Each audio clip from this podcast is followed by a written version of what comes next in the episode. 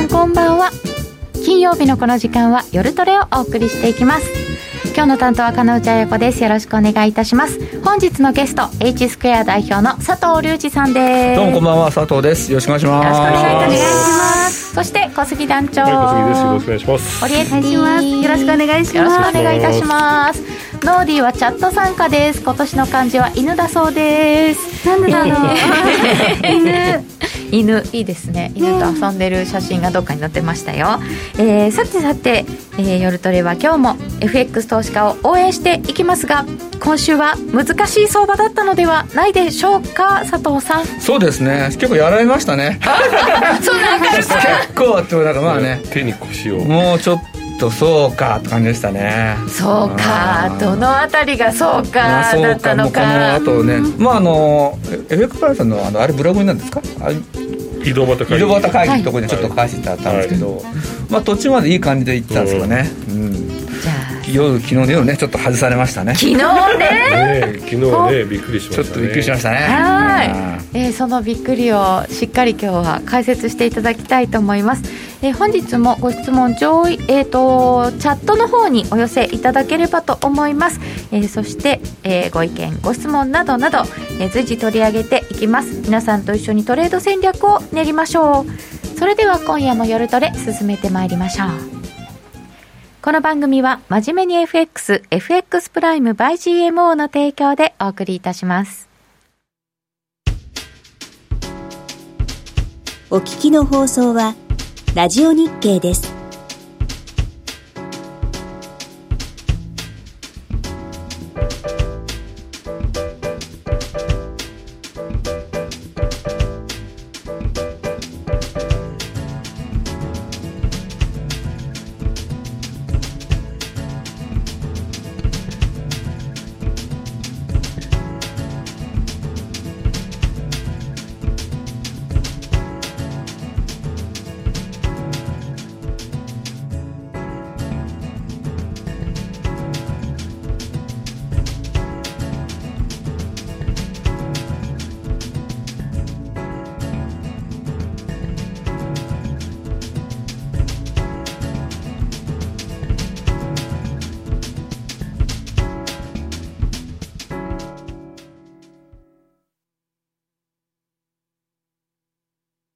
改めまして本日のゲストは H スクエア代表の佐藤隆二さんです。よろしくお願いいたします。よろしくお願いします。えー、佐藤さんなぜかチャットでは兄貴と呼ばれているので、はい、なんでかなっていう話を先ほどしてたんですけどなんでかななんですけど、ね、まあ別になんでですかね、なんで好きに呼んでくださいとかになるんですけどなんかでも頼れるんですよ。兄貴ってのは僕の金本の兄貴が一番確かに確かに分かるところが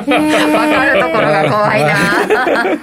さてもう今週は本当にいろんなことがありまして、相場も難しかったんですけど、ニュースを追うだけでも大変だったっていう感じですね。まあ、年末なんでね、ちょっと経済指標がとか金融政策の決定外交とか、それが集中した週でしたよね。そうです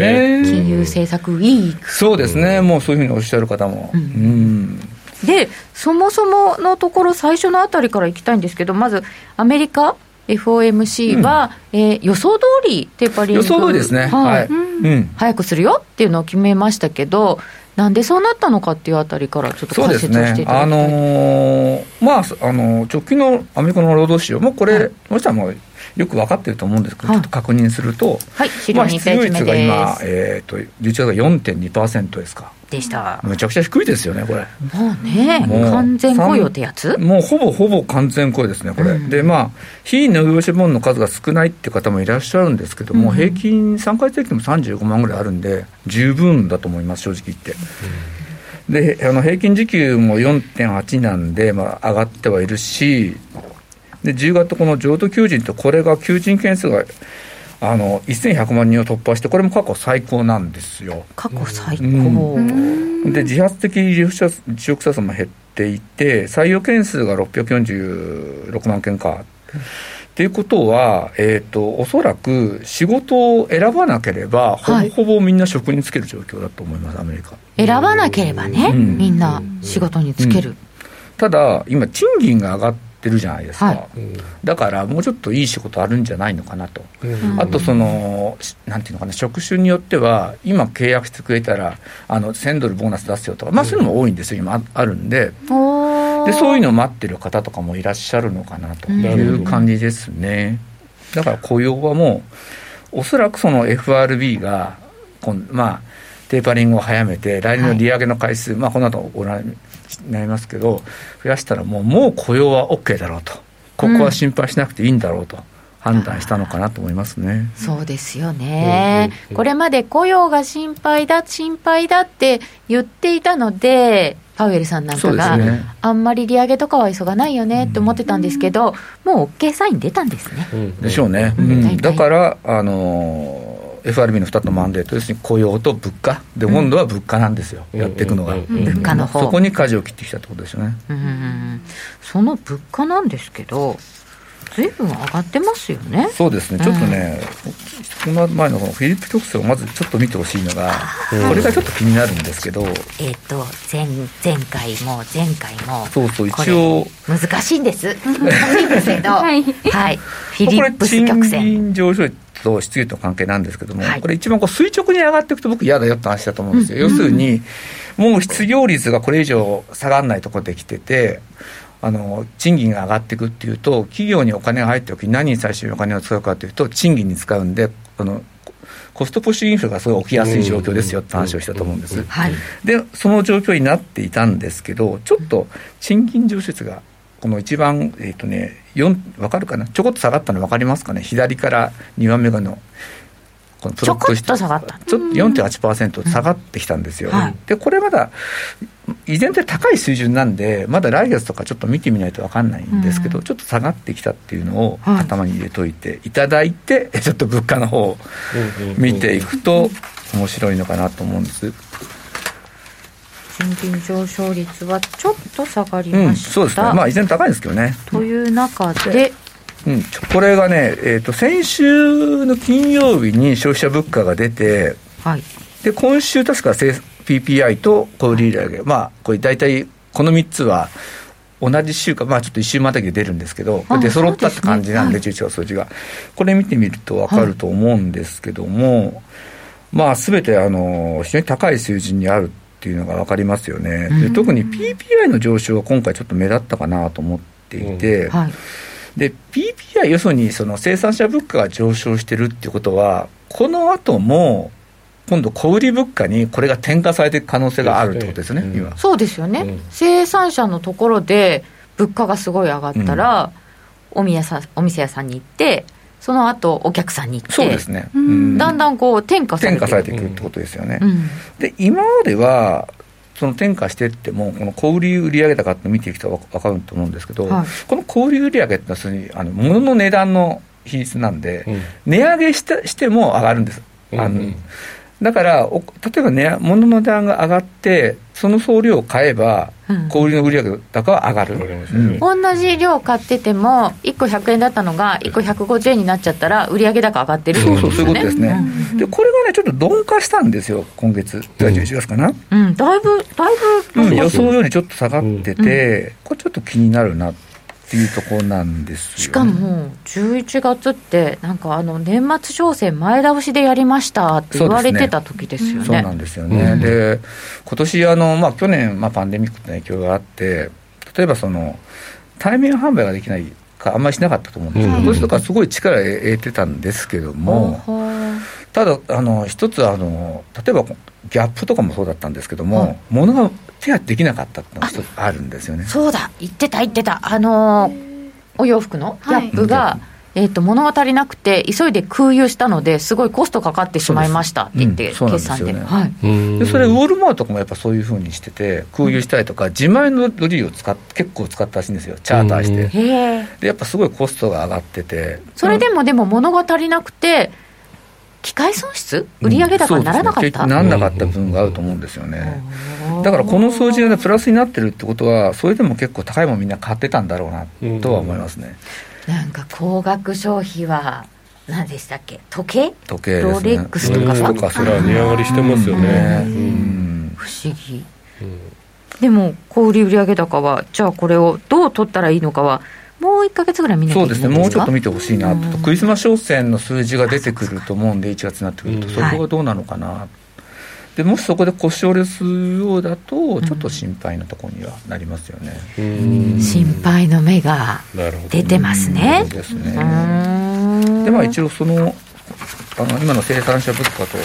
費者物価の数字を見ていただくと分かるかなと思うんですけど、はい、まあこのサクッと、まあ、こんな感じでやるとすごい右肩上がりで、まあ、こうやってビジュアルで見てもらうとどんだけすごいのかなっていうことがお分かりいただけるかな、うん、ちょっとね、うん、物価のグラフには見えないですよね。ですよね。しかもこれ青いのが生産者物価で、うん、消費者物価よりもこう上がってるんですね。だからこれがさっき言ったってことで、うん、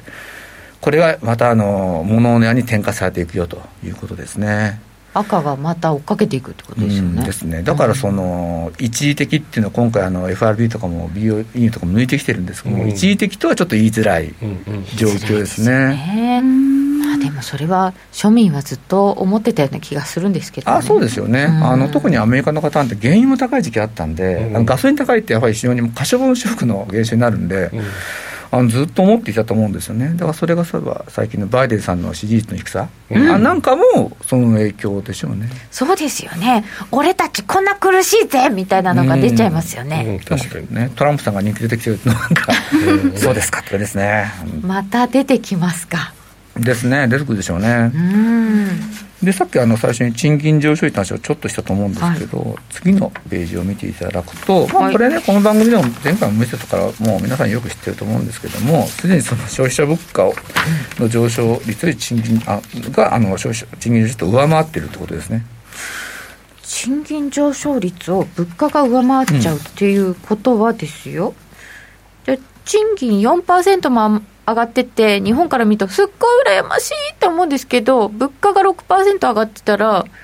これマイナスってことですか。実質マイナスですね。実質マイナスですね。こういうことわ私の収入は増えてないことになってるってことですか。で実際この数字よりももっとなんて深刻っていうのはおそらく賃金の改定って日本なら年いっかいでしょ、うん、多くの方がアメリカだとクォーターごとにまああることはあるんで、うん、それでもさんかげつ遅れるわけですよ、うん、で例え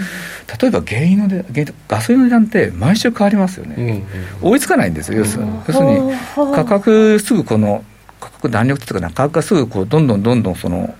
物値を反映させる商品ってガソリンだったり、あとパンもどうなのかな、あとそういう小麦関係とかって結構反映しやすいんで、そのものの上昇に賃金の上昇が追いついてない状況だと思います今アメリカは。あ、なるほど。なるほど。日本よりは早いフレキシブルだけれども、うん、追いついてない。追いついてないですね。そうですよね。なるほど。それがバイデン大統領の不支持につながっている、うん、でしょうね。あのーまあ、そのこの原因が何なのっていうといろいろあると思うんですけども、やっぱり一番その大統領にその責任を押し付ける、押し付けるということはどうかと思うけど、うん、まあ一番いきますよね。しかも来年中間選挙あるんで、うん、気にしてますよね、うん、でまあおそらく共和党の方々ほれ見ろというようなこうあのなんていうのかな、宣伝じゃないけどそういうプロパガンダみたいな的なのもやってるでしょうしね。共和党だったらそうしたいですよね、うんうんうん、それで鶴の一声がパウエルさんに言ったと。そうですねと考えちゃいますよね。まあ普通でそう考えますよね、うん、ちょっと ね, ねノーディが難しい質問してきましたよ、うん、失業率ってフィリップス曲線のプロセスの最後の方で下がっていくイメージだったのですが、もう完全雇用状態というのは不思議です、うん、ああのねなんていうのかな、これ本当まれなケースだと思うんで正直言って、うんうん、フィリップスが下がるってまだ よんてんはち なんで決して低くはないんですよね、うんうん、だから来月上がってるかもしれないんで、うん、まあ何とも言えない、うん、ただちょっと下がなんていうか前月に比べて下がったって何があったかなと思って一時期またコロナ流行ったでしょ、うんうんうんうん、夏終わり頃、うんうん、あの影響がもしかしたら出てんのかなとか、えー、うんまあ、してんですけどね。なるほど。でまたちょっと食探しが止まったり、うん、止まったりとか、あその辺ですかね。だからちょっとねこれはまあ来月とかもうちょっと時間を置いて見てみないといけない、うんうんうん、あでもコロナのせいで本当に経済指標が分かりにくくなってますよね。分かりにくいですね。まあ、あとその、ね、給付金もあったから今ねアメリカ の, その個人の可処分所得過去可処分所得って預金が過去最高なんですよ、うん、アメリカでアメリカでアメリカ人が金融資産金融資産のが過去最高まあこれシェア企業のニューヨーク連銀がシェア企業のデータなんで必ずしもこうちょ直近ライトダウンのあれじゃないんですけど、うん、ただ一応四半期ごとにベースで見ると過去最高、過去最高ってことは、そのお金はいつかは消費するんですかね。まあそうでしょうね。株になってるとか不動産とかあるから、それを売却するのかどうかなってそれは思ってるんですけど、だからその全体が過去最高は富裕者層の持っている金融資産が大きくなってるっていう考えることもできるんで。そうですよね。高値ですもん、株が、うん、そうそうですね、二極化が進んでますもんね。そうですね、うんえー、そしてこれがあったので、そうですね、こういうのがあったんで利上げ、あの エフオーエムシー はまあテーパリングを早めていったということなんですけども、今週 エフオーエムシー というか、そのさっき言った金融政策ウィークでしたね。本当に本当続きましたね、まあ、続きましたね。そうですけど、うん、ね、先進国続いて、うんうん、でも他のところもいっぱいありましたよね。メキシコがとかトルコがトルコが言っちゃったみたいな。 そ, そこで笑いが出るって、うん、なんか最低賃金も引き上げるとかなんかね、 ごじゅっパーセント あれでですね、引き上げるとか言って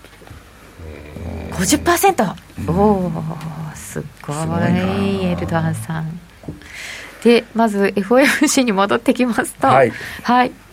そうですね、あの、まあ、あのペースでいくとろくがつだったんですよ。来年ろくがつだったのがさんがつに終了予定ということ、うん、まあ、今回さんびゃくおくドルですか月額、うん、で、まあ、ドットチャートは、えー、と前回は、えー、にいっかいだったいっかいですね、ね、今回さんさんにですよね確か、うん、来年から、はい、そ計はちかいさんさんにでいっても、えー、とそうすると最後にせんにじゅうよねんが にてんにご かな、もし れいてんにご といくと、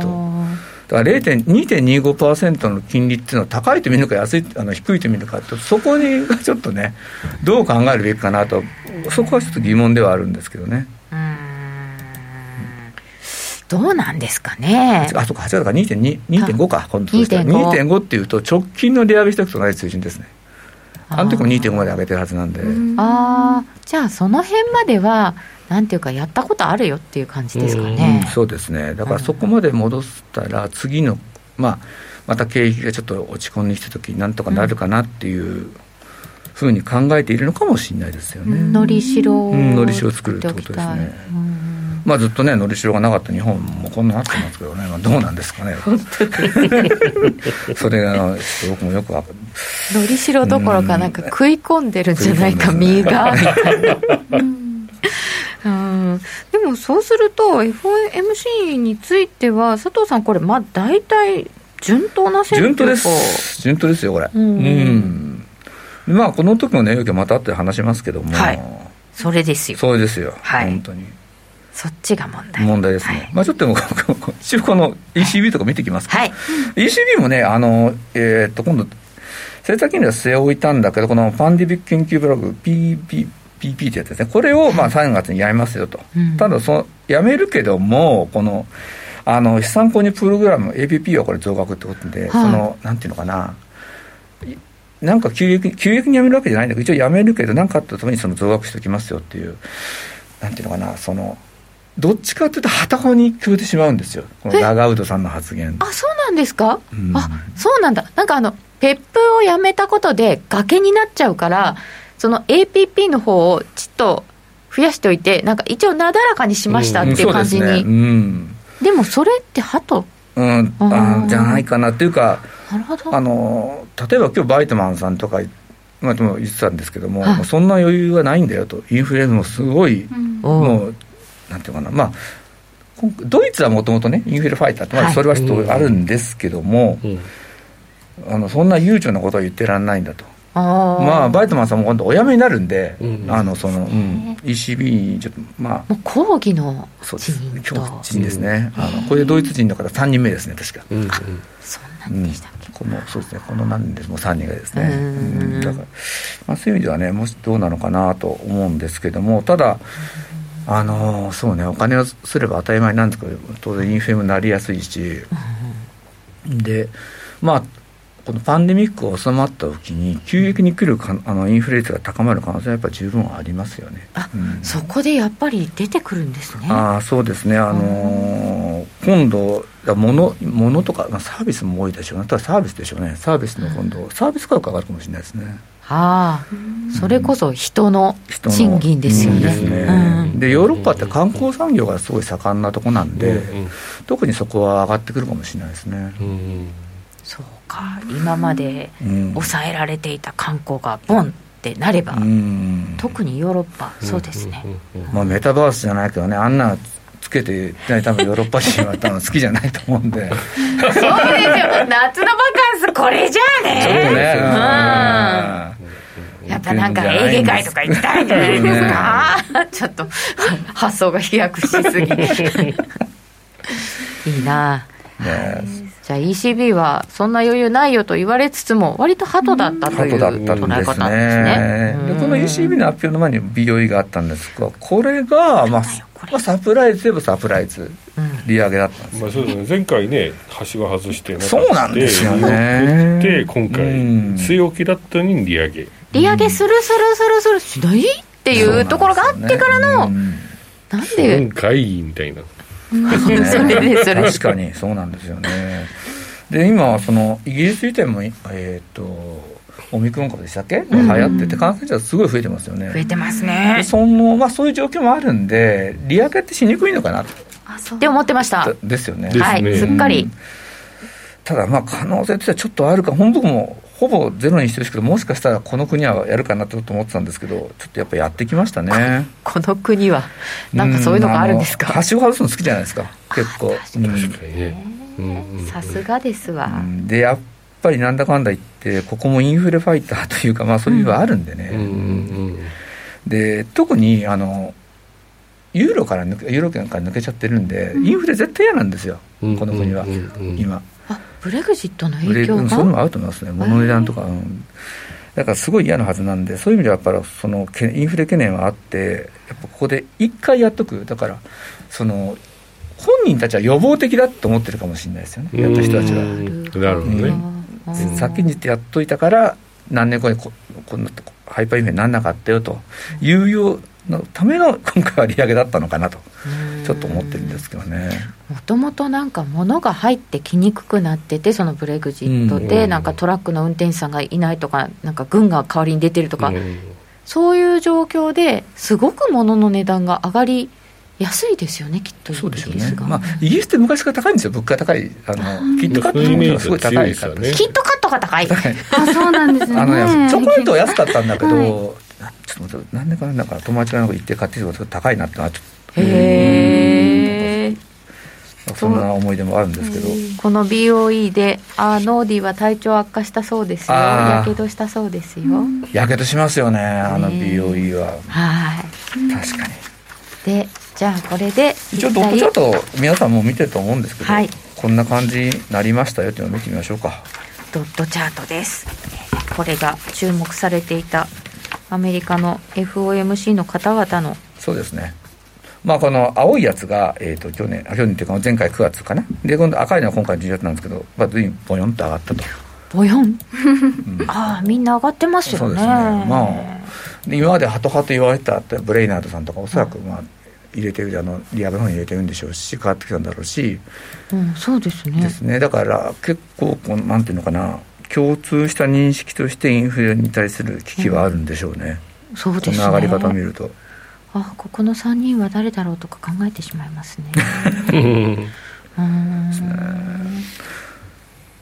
まあなかなかこうなってくると、あの、まあ、利上げに前のめりとは言わないですけども、うんうん、そういうのかな形にはなってきますよね。ちょっと前のめりっぽいですか、うん、で利上げが起きるところ何が起きるかっていうのをちょっと次のページでちょっと見ていきたいんですけど、おお、何が起こるんだ、これも皆さんよくご存じだと思うんですけど、はい、まあイールドカーブのフラットニングってやつですよね。あ、はい、ね、最近よくそのフラットニングという言葉を聞きますよね、はい、うん、まあ、簡単に言うとこう金利ってまあにねん債とかごねん債、うん、じゅうねん債、さんじゅうねん債って先にこうどこう高くなるんですよ本当はね、うん、これが利上げするとこう近いところが上がってくるんで、うん、この金利差がなくなっていくということなんですけど、この角度が平らにフラットになってくる、これはフラットニングっていうんですけど、大丈夫ですかメモメモしてメモメモ、はい、やっぱりあれですよね、さんじゅうねんの金利ってさんじゅうねんもの定期じゅうねん定期みたいなのの金利が高くて、うん、普通預金の方が金利低いよみたいな感じ、うん、ですよね。そうですね。そのはずなんですよね。ですね。うん、でもなんかそういうふうに今なって。そうなんですよ。で、はい、これ、えーとにせん、えーとね、じゅうろくねんにさ前回の利上げかな、じゅうごねんとかじゅうにがつにあるんですけども、その後いちねんかん何もしなくて れいてんごパーセント から にてんごパーセント までこう一気にこうさんかげつごとに金利を引き上げてきたとかあるんですけど、うん、そのやつがちょうどこのにせんじゅうはちねんで株、この赤いのが エスピーごひゃく なんですけど、はい、そこでストンってこうなんていうのかな、色が変わってあの黒くグレーでしてとこで下がってるの分かりますかね、はいはい、ストンと、はいはい、そこに向けてこの、うん、この金利がこう収縮してますよね。この各イールドがすごいしてる。はいはいはい、してるしてる。でこの時って大体株価ストンってきた時ってごねん債、あにねん債とじゅうねん債、よくあの使われるスプレッドなんですけど、にとじゅうのスプレッドが れいてんにパーセント ぐらいまでいっかいの来たなった時に大体下がってきたんですけど、で今じゃあにねん債とじゅうねん債のスプレッドどんぐらいあるのと、だいたい れいてんななな から れいてんはちパーセント があるんですよ。うん、あ結構あるんですね。あるんですね。ま、でもこれが結構あるかどうかってあれなんですけど。あそうか。でじゃあ前回その れいてんはち から れいてんに 約 れいてんろくパーセント 下がった間にどんだけの期間が必要だったかっていうと、だいたいごかげつからろっかげつで就職する、はい、バーッと縮まってきて、でその後もう じゅっパーセント とかあ れいてんいちパーセント ぐらいになってくるんですけども、つまりこっから先半年ぐらいかけてあのこの金差が一気に縮小してくるとすると、今から半年ってごがつろくがつぐらい、うん、ちょっとあ株は危なくなってくるのかなと。で覚えてほしいのがアメリカの株ってしがつにピークアウトすること多いじゃないですか、はい、あの周りでいくと、はいはい、セルインメイってことは皆さんが言うんですけど、はい、シーご でもう売ってる抜けようと、ちょうどそのタイミングにあのイールドカーブのフラットニングが一番ピークになってくると、うん、ちょっと嫌な感じかなと。嫌だ。だから来年とちょっと話の話なんだけど、まあ、まあこれ大体み皆さん 見, 見, た見てると思うんでちょっと先行するかもしれないんだけど、やっぱしがつとか注意したいなと思いますね。 シーごろく あたりはね。いやなんかあの利上げが始まる頃は大体まだ株は大丈夫でっていう風な見方もあるじゃないですか、うん、スプレッドじゃなくて、うんね、だと今回えー、とテーパリングが早まってさんがつに終わると利上げが始まるのがしがつごがつろくがつぐらい。そうですね。だからもしかしたらその後早い段階でそのぐらいから今回はあるかもしれないと思いますね。でこの時はこの、えー、とフラットニングとこうこれがもっと縮まっていくわけですよね。そうです。あの前回の利上げの時っていうのは、えーとね、いちパーセント もっとあったんですよ。要するにその今すでにね、あの結構ちっちゃくあの確かに全部が低金利っていうのがあるんですけども、あのあ、はい、スタートのこの金利差が低の差が少ないんですよ、うん、今回、うんうん、それが気になるんですよね、うん、というのが今回どう影響するかですね。そうですね。でもにねんの上がり方とか結構急でしたね。あかなりスティープに上がってきますよね、うん、なんかちょうどこのチャートチャートこのどんと株価が急落してるのがじゅうがつ。そうですね。じゅうがつよりもうちょっと手前かな、じゅうがつですかね、はい、ドル円がちょうどにせんじゅうはちねんじゅうがつついたちにひゃくじゅうよえんのごじゅうぐらいから年末にかけてじゅういちえん下がったもんね。うん、株が買っていって、ね、そうですよそうですよ。ここドル円も動きましたよね。動きますよね。そりゃそうだ、うん、ってことは今回そういう動きがちょっと早めに出てくるかもしれない。そうですね。だからそうだな、まあ、半年今から半年ってろくがつかしがつはご、ろくがつはちょっと僕は怖いかなと思うんですよね。来春注意、うん、うんまあその最近週に比べて株式市場って比較的楽観的に動くことが多いんで、うんうん、そういう意味ではあのアノマリをまあ信じるってことは変だけど、やっぱりよん、ごぐらいまでもしかしたらよんかげつぐらいはね強いかもしれないけど、うん、そこの辺でもしピークアウトするような動きがあったら怖いですよね。うーんだんだん前倒し前倒しでみんなが見始めるのか、うんうん、でもそうなんですよね、はい、でもなんかセルザファクトとか言ってまたもう一回動いたりもしますし、うん、ね、うんうんうんうん、ちょっと春先気をつけたいと思います。そうですね、はい、金利やっぱり見とかないとダメですね。金利見といた方がいいですね。あの、うん、なかなかにねん債とかごねん債じゅうねん債って日々見れないですよね、はい、アクセスしにくいと思うんですけど、あのどうだ多分セントルイスレ、セントルイス連銀のその、はい、ページがあるんで、うんうん、ホームページそこ行くとね日々のやつがデイリーで見れたりするんで、うん、それも英語なんですよ。あでも数字は数字か、うん、数字は数字なんでねこうスプレッドで見ればいいんですかねっていうコメントもあるんですけど、そうですねスプレッド も, も見てほしいですし、うん、そのなんていうのかな動き自体もどこがあのどの年限の金利がすごい今来てるのかっても注目してほしいんですよね。だからこそ例えば今さんじゅうねん債とか落ちてきてる、要するにこの先の不安感がやっぱりそこにも出てると思うので、はい、長長期が落ちてきてるっていうことは、うんうんうん、景気の不安ですよね。そうですね、まあ、あと、ね、もしかしたら年末要因もあるかもしれないけどね。あそこは、うん、あのっていうのは今まで随分債券良かったわけですよ皆さん、うん、あのいやそうですよね、債券のショートで儲かっている方が多かった、うんうんうん、そのかポジションカバーしてるかもしれないんで、あだからその要因も全くないとは言えないと思うし、年末なのでなんか今年の締めそうですね、あのそういう方も結構いると思うんで、だから一概にねそのすごい危機感を持ってるだけではないと思います、この動きだとね、えー、各年限なかなか見るの大変ですけれどもイールドスプレッドちょっと見ておきます。そうですね、そう私ちょっと前から、えー、と に, にさんかげつまえから今までアメリカじゅうねんもの金利だけ書いてたのが、うん、ノートにねん書くようにしたんですけど、さすがに全部は書けないんですけど、うん、そこだけ書くようにしました、うん、はい、ちょっと見ておきたいと思います、えー、本日は佐藤さんにお話を伺っております、えーお知らせの後も佐藤さんに伺っていきます。ここでお知らせです。約定力と話題の高金利通貨で会社を選ぶなら最大じゅういちまんえんの口座開設キャッシュバックプログラムを実施中の エフエックス プライム by ジーエムオー。人気のスマホハイスピード注文は待ち時間なしの連続発注を実現。チャートを見ながらスキャルでもスイングでもサクサクお取引いただけます。高約定、高金利通貨も、そしてトレードも情報も、やっぱりプライムで決まり。株式会社 エフエックス プライム by ジーエムオー は、関東財務局長、金商だいにひゃくごじゅうきゅうごうの金融商品取引業者です。当社で取り扱う商品は、価格の変動等により、投資額以上の損失が発生することがあります。取引開始にあたっては契約締結前交付書面を熟読ご理解いただいた上でご自身の判断にてお願いいたします。詳しくは契約締結前交付書面等をお読みください。お聞きの放送はラジオ日経です。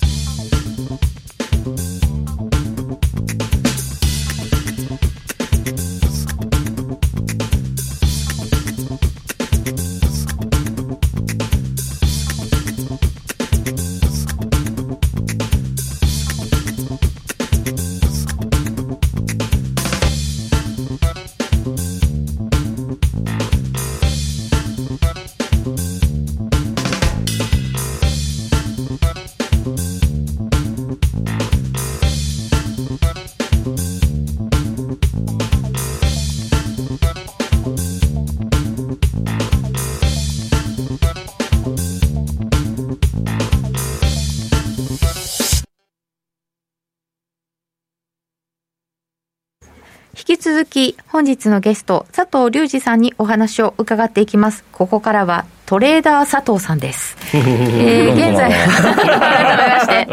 えー、現在いちドルひゃくじゅうさんえんにじゅっせんあれちょっとちょっと動いてませんね。うんちょっと下抜けてきましたね。下抜けてきましたねこれね、うん、どうしどういうことだ。今日特に経済指標とかの発表はないんでないですよね、えー、と昨日と大体似たじた時間というかニューヨーク勢が多分仕掛けたんでしょう。まあ昨日もそうでしたからね。あ入ってきましたよおはようっていうところですね。そうですね。いやでもごふん足見ると結構な玉すだれ玉すだれ玉すだれね、えー、ちょっと嫌な感じですよ。で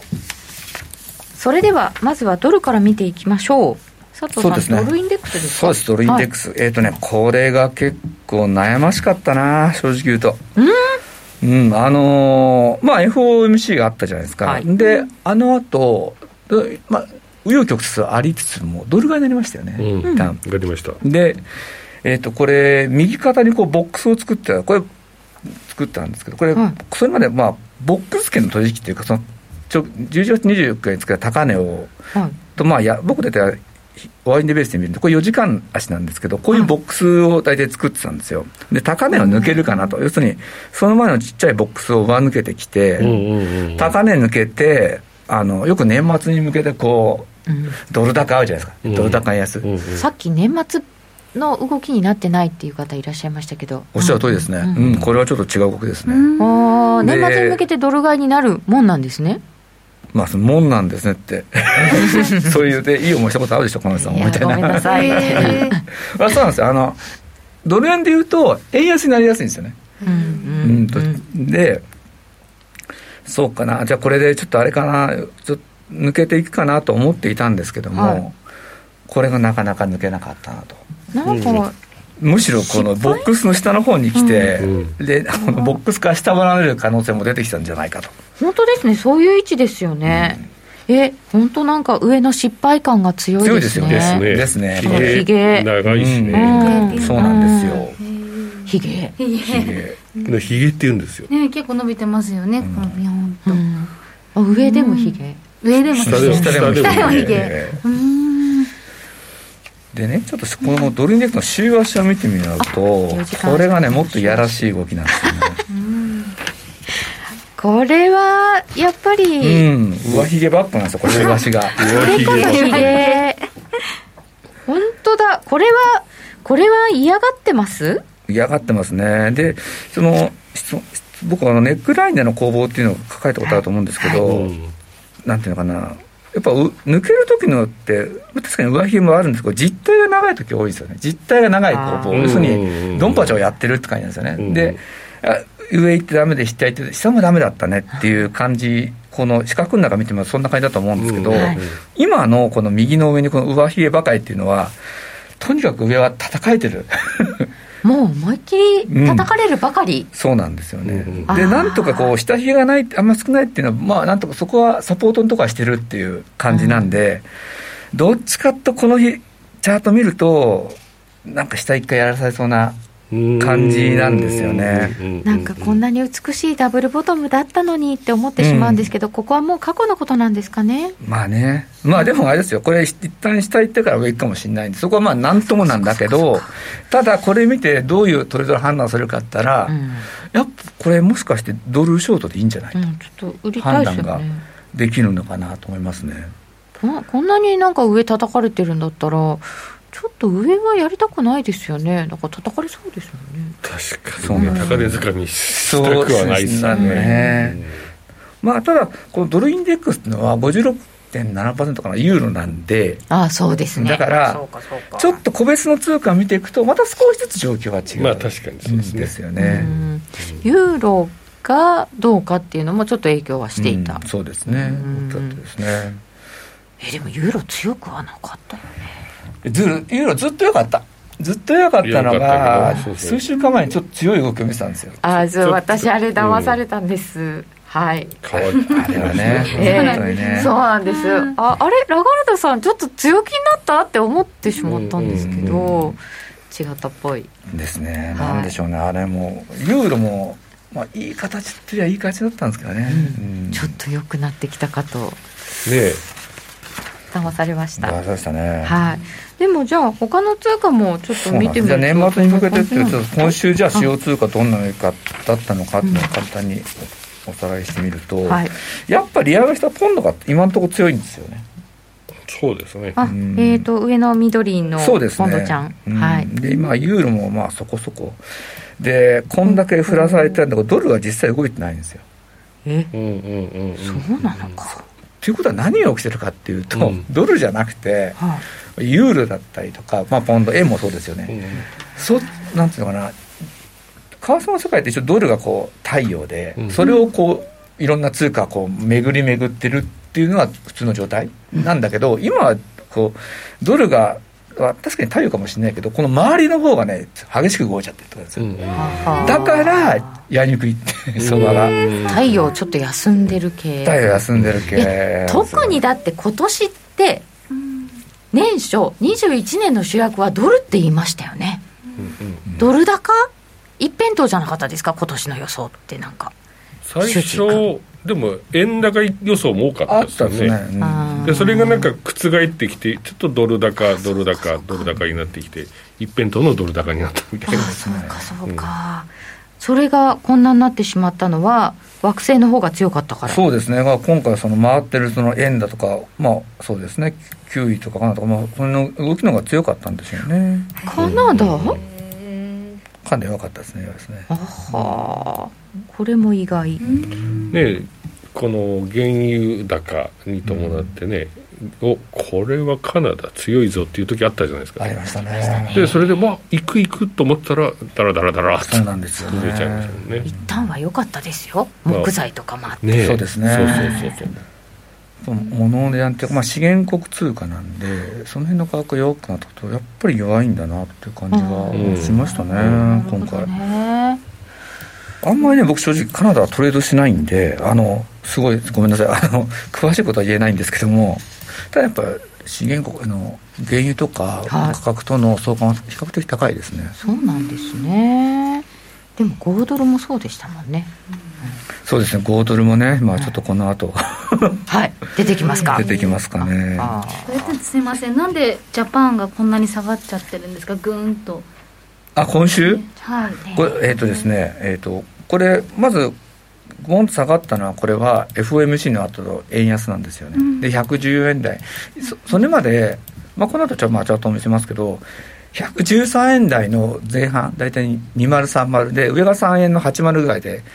ずっとレンジだったんですよ。そこが抜けたんですよね、うん、いっかい、うんうん、抜けたってのは円安になったってことですね。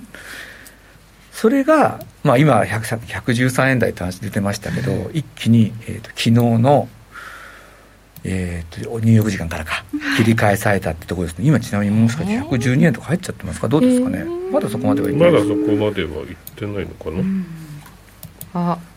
ひゃくじゅうさんえんのじゅうはっせん、うん、あ来そうかも。あそうですか、じゅうはっせんっていうことは、えーとね、その辺に、えーとさまあ、さんじゅっせんがに一目均衡表の雲の上限があるんですよね、えーと冷やしのですか、冷やしの、はい、でそれが結構支持になってたのがそこ割ってきてるんで、はいはいはい、入っちゃいましたね雲に。そこを割ってくると今度、うんまあ、じゅうさんえんを抜けてくると次がにえんのごじゅうさんとかごじゅう、その辺がチャートポイントになってくるんですけど、うんうんうん、ちょっと嫌な感じですねそれは。あそうなんだ。あまあ円高の人に円買いの方にはそうです、ね、グッドニュースみたいな感じですね、うんうんうんうん、あでも結構動きが急ですね。急ですね。あのー、まあよくよく考えてみたらもっと最初からよくよく考えるって話なんだけど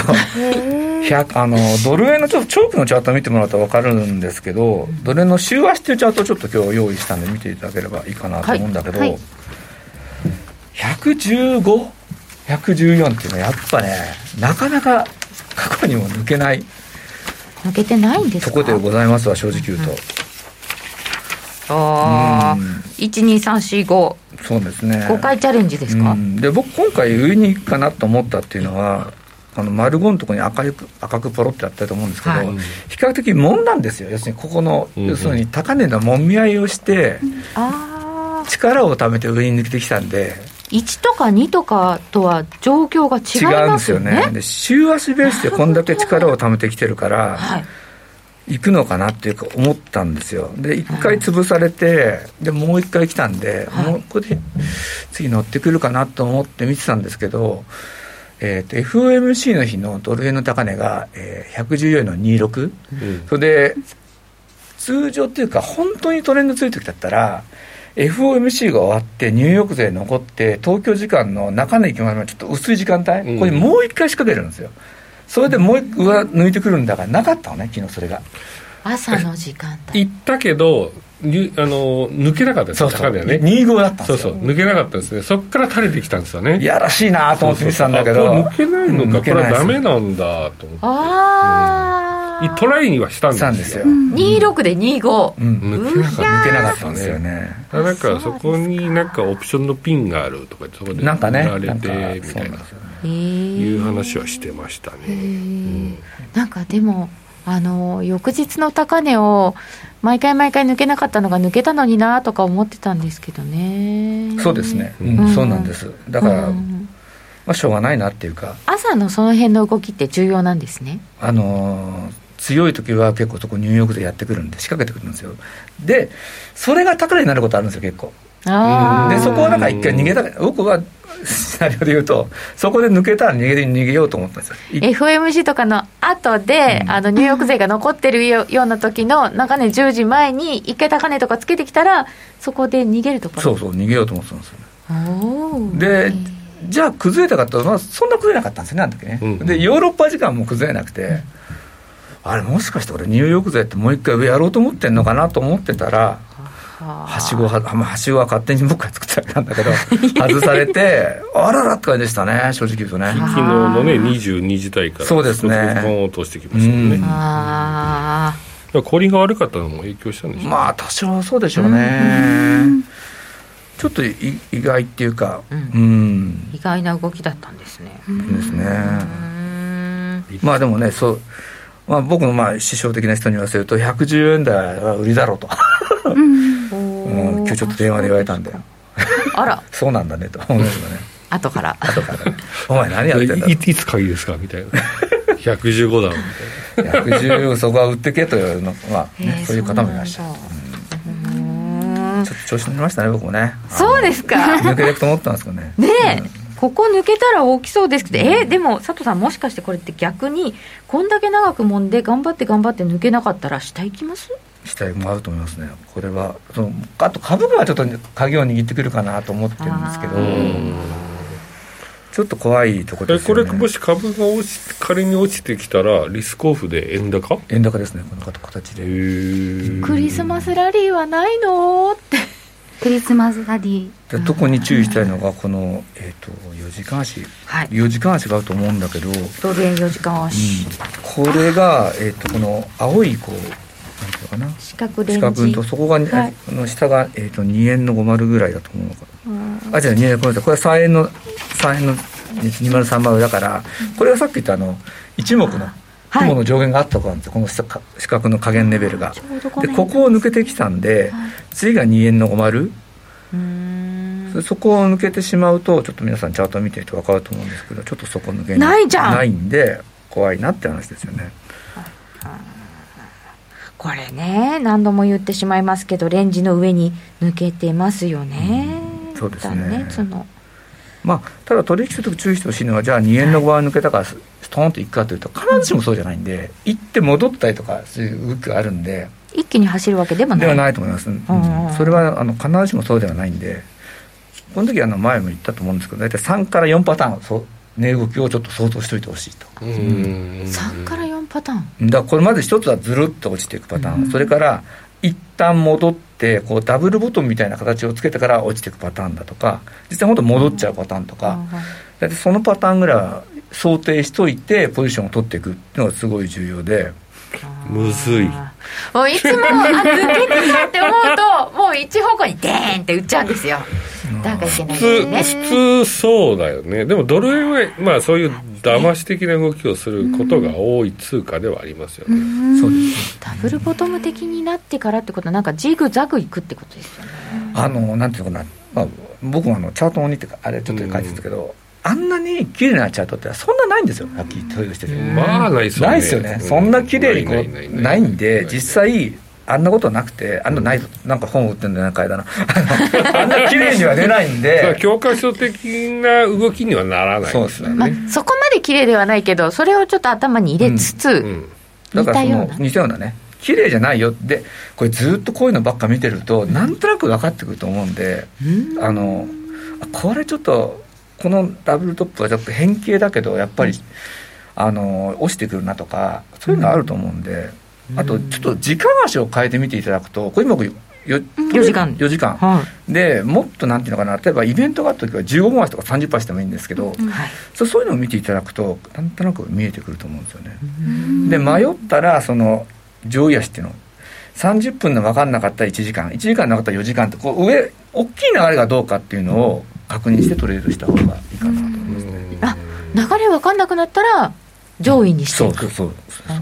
ていうのはおそらく皆さんトレンド、トレードしてて思うと思うんですけど、はい、大きいトレンドで救われたことって結構あるんじゃないのかなと思うんですよね。そのトレンドに沿ってやってる時って。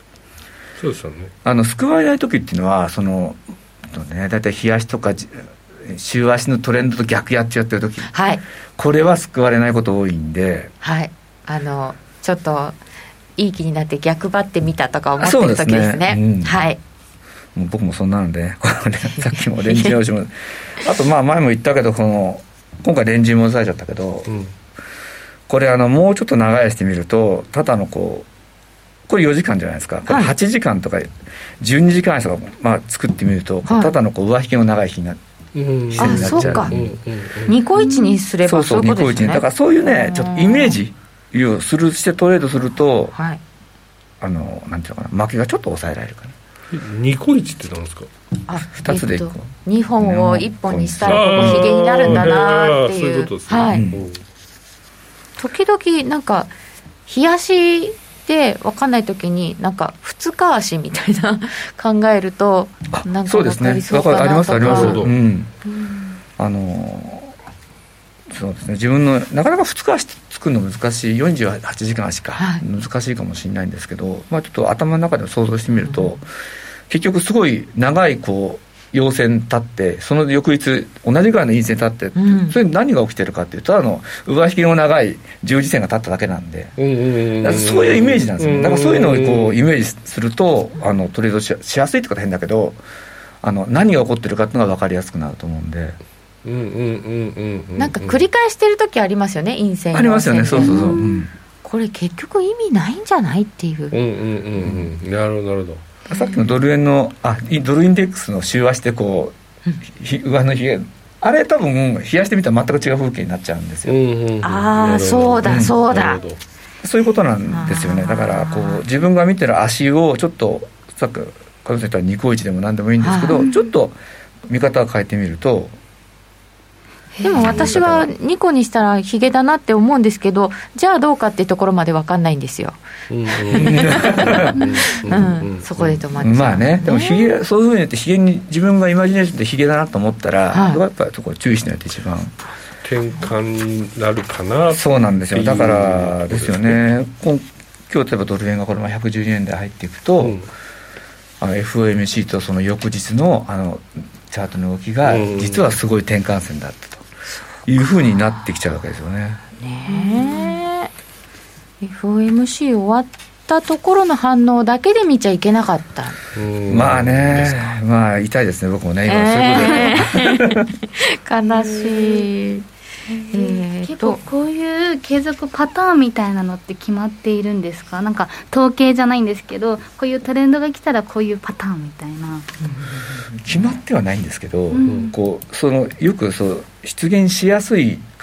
パターンはやっぱあるんです、うんうん、さっきあのダブルトップとかダブルボトムって話をちょっとしたと思うんですけども、その話がそうだったんです、ね、こう ダブリュー 型になっているのこれダブルボトムっていうんですけど、うんはい、エム 型をダブルトップっていうんですけど、要するに下をにかい試してこうやっぱこう硬いから戻るよねとか、それは ダブリュー 型のやつなんですけどね。へえ、なんかこう、うん、なんとなく気分としていっかい下げて戻ってもういっかい下げたっていうのはなんか確認しちゃったみたいな、うん、そうですね、うんうん、下値の硬さを確認したかなとイメージですかね。そこから戻れたんだったらちょっと強いかな、うんうんうん、みたいな、うん感じですか。そうですねまあ、必ずしも大変だけどね、でもそういうのはちょっとやっぱ覚えておくといいかもしれない、はいうん、覚えてあとやっぱそこで我慢できるかどうか、ね、そうなんですよね、我慢、うんうん、なんかこうダブルトップつけるんじゃないかっていうふうに思ってロングにしてた抜けてったみたいなとか、あそうそう、えー、確認するまで結構時間かかりますよね、うん、えでも確認してたら遅い時もありませんか？そういう時にさっき言ったじゅうごふん足とかね、さんじゅっパーセント をためちょっと試しよくっていうのもあるんですけど、その自分がいつもその例えばじゅうまんとかにじゅうまんとか考えてるんだったら試しはにまんとかいちまんでいいんで、ちょっと入れてみるとね、よく見るんでいいかもしれないですね。そうですね、ちょっと、うんうん、試しは損切っても全然いいと思う。損切ってもって言い方変だけど、うん、まあダメでもいいんですよ、試しは。試しなので、うん、そのための経費で、まあ、そこで熱くならんことですね。やっぱね、そこが入ってね、やられるとちょっと熱くなるっていうトレーダーのなんと差がというか、ね、そうですね、そういうのが多分出てきちゃうので、うん、そこのね、マインドのコントロールっていうのは非常に大事になってくるのかなと思いますよね。なかなかね、難しいですね、うん、僕も昨日熱くなってましたから、ね、なんでやねんと思って、えーみんな ト, トレードをする人たちってやっぱりどうしてもやっぱり人間なんで興奮するじゃないですか。そうですよね。ちょっと熱くなるとこう普段できる判断がやっぱ で, できなくなることが多いですよね。どうしたらいいんですか、そういう興奮しちゃった時は。何でそれはもう滝に打たれるしかない、まあ、あとは結構書いてありましたね、なんか嫌な話しちゃうと負けることですよ。へもう負けて、あもうダメ、もうどうしようもないと思うとで追い詰めればやっぱそれは、でも負けたくないです。だって結構ね、損害が大きかったらしたら、あと負けたことをノートに書いてね、えー、自分の宣伝しちゃうけどノートに書いてねということは、はい、どこに書けばいいかというと、この時期ですから来年の手帳をご用意いただく時期でございます、うん、またそんな話をしていてありがとうございます、ねえー、番組最後にそれかって怒られちゃうからね、えー、いやいやいやいやいやいやいや、為替手帳今年も発売中でございますですよね。はい、あの私黄色を使ったことがないので、あ本当ですか、そろそろ金運の黄色かと。あなんか内田さんは黄色使ってることが多いです。あ本当にそうですかね、うん、あウッチーにあやかるかな。えこれで何色と何色ですか。黒と黄色なんですよ。黒と黄色、あれね、あの関西の方黄色大好きな方多くて売れるんですよ、うん、でなんか変な情報だけど、うん、え関西の方では売れる黄色がタイガースカラーですか。あそういうことね。で黒はジャイアンツカラーだから。えいやいやそれ言うと結構あの普通に使いやすい黒じゃないですか、手帳的には。皆様の黒ってことね、うん、私たちはあの金運の黄色と使いやすい黒って言ってましたけどね、うん、なるほどなるほどなるほど、えー、ということで為替手帳もよろしくお願いいたします。じゃあ次ユーロドルも見ておきましょうって、あんま時間なくなってきましたよ。すいません、なんかすいません。ユーロドル、えー、とユーロドル、えーとね、ユーロドルがこれがね、騙しがっぽい、どうなんだろうな、あの確かに強くなってるんですよ、以前に比べて、うんうん、で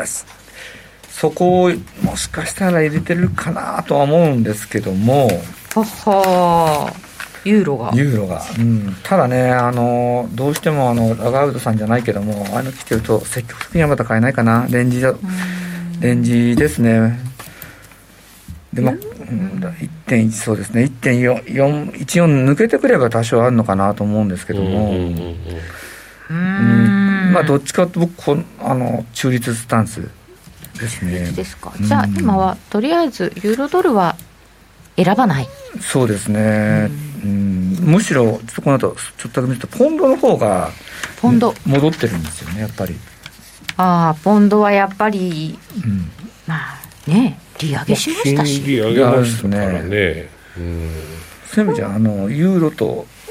ポンドだったら、僕ポンドなんだけど、それがちょっと昨日また嫌な動きがあったんで、うんまあ、それは延長戦があれば延長戦ですね。そうですね。そうなんですよね。そこはどうなってるのか、ポンドのお話あたりからオージーあたりもこの後 YouTube 延長配信でできれば皆様お付き合いくださいませ。そろそろお別れです。ラジオの前の皆さん、また来週。この番組は真面目に エフエックス エフエックス プライム by ジーエムオー の提供でお送りいたしました。今日のゲストは H スクエア代表の佐藤隆二さんでした。どうもありがとうございました。小杉団長、堀江ティー、加納内でした。お時間あればぜひ YouTube 延長配信までお付き合いください、えー、ラジオの前の皆さんとはお別れです。それでは皆さん、また来週。